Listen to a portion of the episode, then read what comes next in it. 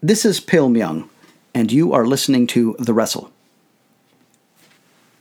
My earliest conceptions of my own identity were formed in relation to systems around me faith, family, and country. Growing up in the 1980s, I had little reason to question these systems because they were thriving. My parents had a stable marriage. I had a stay at home mom who doted on me. And my father had a good job that took our family around the world. It was also a good time to be an American. We were winning the Cold War, and American cultural exports, like music and movies, were a global phenomenon that made it cool to be American when traveling overseas. Our church was also booming. Membership roughly doubled between the time I started elementary school and the time I finished high school. My parents taught me to think of myself first as a child of God that though I had been born to them, they were my spiritual brother and sister, fellow children of God, before whom we were on equal footing, and to whom we owed our first loyalty. In my young mind, God and the church were synonymous, and we attended the Mormon church, as it was commonly known at the time, though the church now prefers to be referred to by its official name, the Church of Jesus Christ of Latter day Saints. For most of my life, it leaned into the nickname Mormon. So, I thought of myself first as a Mormon, second, as a member of my family, and then as an American. Like a sports fan might feel a sense of pride in the success of a team to which he himself has personally contributed nothing, I felt great pride in being a Mormon, a member of my family, and an American. I was taught that I was special that I was born into my family, in my church, and my country at this time because God had a special work for me, and that my family, church, and country were the greatest family, church, and country on earth. In Genesis, the first book of the Bible, Adam and Eve live in a state of innocence in a garden paradise. God commands them to multiply, and he also commands them not to eat the fruit of the tree of the knowledge of good and evil, warning them that if they do, they will die. Predictably, they eat the forbidden fruit, after which their eyes are opened, and they perceive that they are naked. God then throws them out of the garden into a world where they experience sorrow and hardship, have children, and die. Many faith traditions view this story as a cautionary tale about the sad consequences that come from disobeying God's commandments.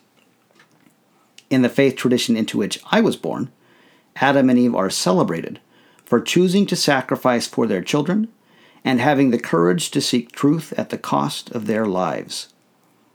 The church teaches Adam and Eve could not have accomplished their Heavenly Father's purpose for them, coming to know Him, if they had not had their eyes opened, endured adversity, and become parents themselves. As I think it is for many, my childhood was my own sort of Eden, a period of innocence in which I was blissfully ignorant to flaws in the systems from which I derived my sense of self. The systems themselves discourage clear eyed questioning as an act of disloyalty, so objectivity was nearly impossible, and something I actively resisted. But life being what it is, there have been moments of clarity when my eyes have been opened to the metaphorical nakedness of beloved systems, and I have found myself reeling in a world of cold realities where one must labor to nurture seeds of faith among thorns of mistrust, shame, and disappointment. The experience is jarring, to be sure. But on the other side is wisdom and growth. Let me give you one example. Ten years ago, the church responded to an unflattering news report with a press release of its own that I thought was the most disingenuous gaslighting I had ever seen. I was stunned that the church would be so dishonest, and I began questioning many of the church's truth claims that I previously had taken for granted. I began studying the origins, evolution, and context of many church teachings and practices, and the more I learned, the more apparent it became that church leaders had at times deliberately misled or withheld information from the general membership of the church. I felt betrayed by people whom I had trusted, embarrassed at my own naivete, and sorry for harm I had caused personally and as part of the system in reliance on false narratives. About this time, three good friends of mine, one from elementary school, one from college, and one with whom I had carpooled to work, decided to leave the church. One of them blogged about his experience, and I read his blog with great interest. He wrote Changing my worldview was at times disorienting, and I felt some sense of loss and even sadness upon recognizing that the church to which I had given my heart and mind for years was not what it claimed to be, nor what I thought it was. It was emotionally, mentally, and even physically draining. But at the same time, I was liberated from self doubt, guilt, fear, and shame, freed from the cognitive dissonance that was my constant companion as I became increasingly frustrated trying to reconcile my knowledge about the way the world really is with church dogma. Reading this, I could relate to my friend's feelings of cognitive dissonance, disorientation, and loss. But it was what he wrote next that really impacted me. He said, My spouse was unable to help me through that time. I needed support, and I found it online. Our interests diverged. She started working out and became friends with her personal trainer, a young Muslim man. She secretly became very interested in Islam. I secretly became very interested in one of my online friends. We decided to go our separate ways, believing that we each would be happier living apart than together, and that our children would fare better with two happy parents living singly than two miserable parents living together. My friend's marriage ended when he left the church. In fact, all three of my friends' marriages ended in divorce when they left the church. It was a pattern and a wake up call. All three of these friends were smart, deep thinkers. They all had graduate degrees, and their inability to reconcile church dogma with their lived experience, or church historical narratives and truth claims with their own understanding of historical and scientific evidence made it impossible for them to, as they saw it, continue living a lie. But their intellectual struggle with the theoretical had real world practical consequences for themselves and their families. Tap the brakes, I thought. As much as I'm having trouble understanding or defending certain church teachings and practices, and as angry, sad, and lost as I may be feeling about dishonesty, error, and evil in the system. I am not about to think myself out of the church and blow up my family. It wouldn't be fair to my wife, and I definitely don't want that for my children. What if it were all untrue? A fraud, a pack of lies? Would that be something to blow my family up over? No. A good friend of mine is Jewish, and he regularly attends Mass with his Catholic wife and children. Why? Because he believes in Catholicism or enjoys Mass? No, not one bit. He attends Mass with his family because it makes them happy, and I admire him for that. He is an amazing husband and father. For all the lip service paid to the importance of family at my own church, I hardly think my church would celebrate my attending Catholic Mass with my family if my wife and children were Catholic. I think there would instead be lots of judgment, hand wringing, and concern for the welfare of my soul, and lots of pressure to convert my family rather than support them in their chosen faith journey. That hypocrisy notwithstanding, I know it makes my wife and children happy that I attend church with them. And church is not by any means all bad.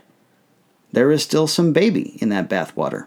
So, I determined, even if I came to the conclusion that it was all wrong and lost my faith completely, that was no reason to leave the church and risk losing my family.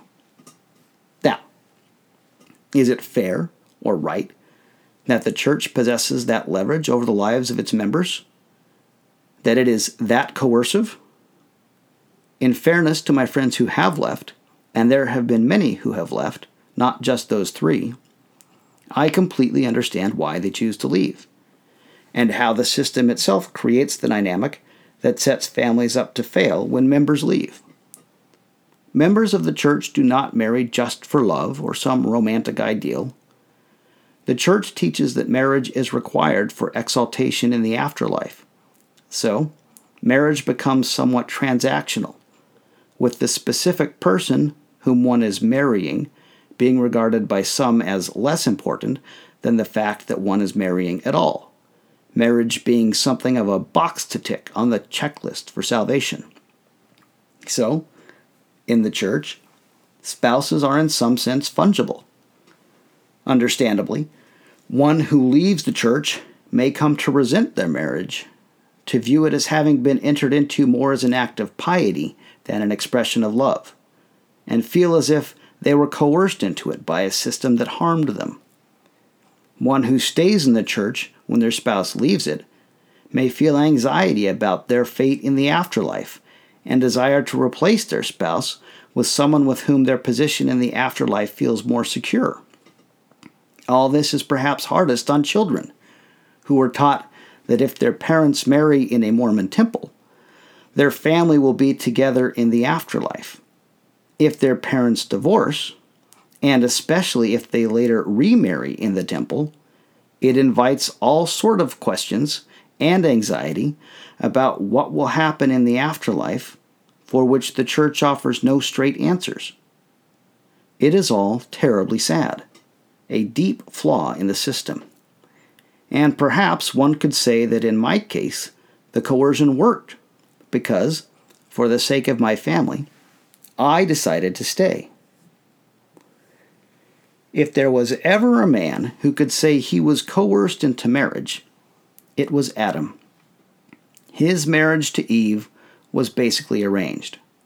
After Eve ate the forbidden fruit, she offered some to Adam, who at that point was placed in the no win situation of having to choose between two conflicting commandments to not eat the fruit and to cleave to his wife, who at that point, having eaten the fruit, was about to be kicked out of the garden. If Adam had wanted an out from the marriage into which he was coerced, this was his opportunity. Instead, Adam chose Eve over piety and over his own life. Adam was ride or die. The first time I met my wife, I was smitten. She was so pretty. And as I got to know her, I learned that she was also kind. Kind and pretty were a compelling combination. But I would be lying if I said that religious pressure did not also play a role in my decision to propose to her. One silver lining in my religious questioning was that it allowed me to choose my wife again. If the first time I chose my wife because of my faith, the second time I chose her in spite of it. And that, frankly, is much more romantic. Ten years on, I'm grateful that I decided to stay with my wife and with the church. Not that I haven't continued to struggle with flaws in the system. If anything, in the last 10 years, they have become more obvious. But so also have the strengths. I will speak more about both later.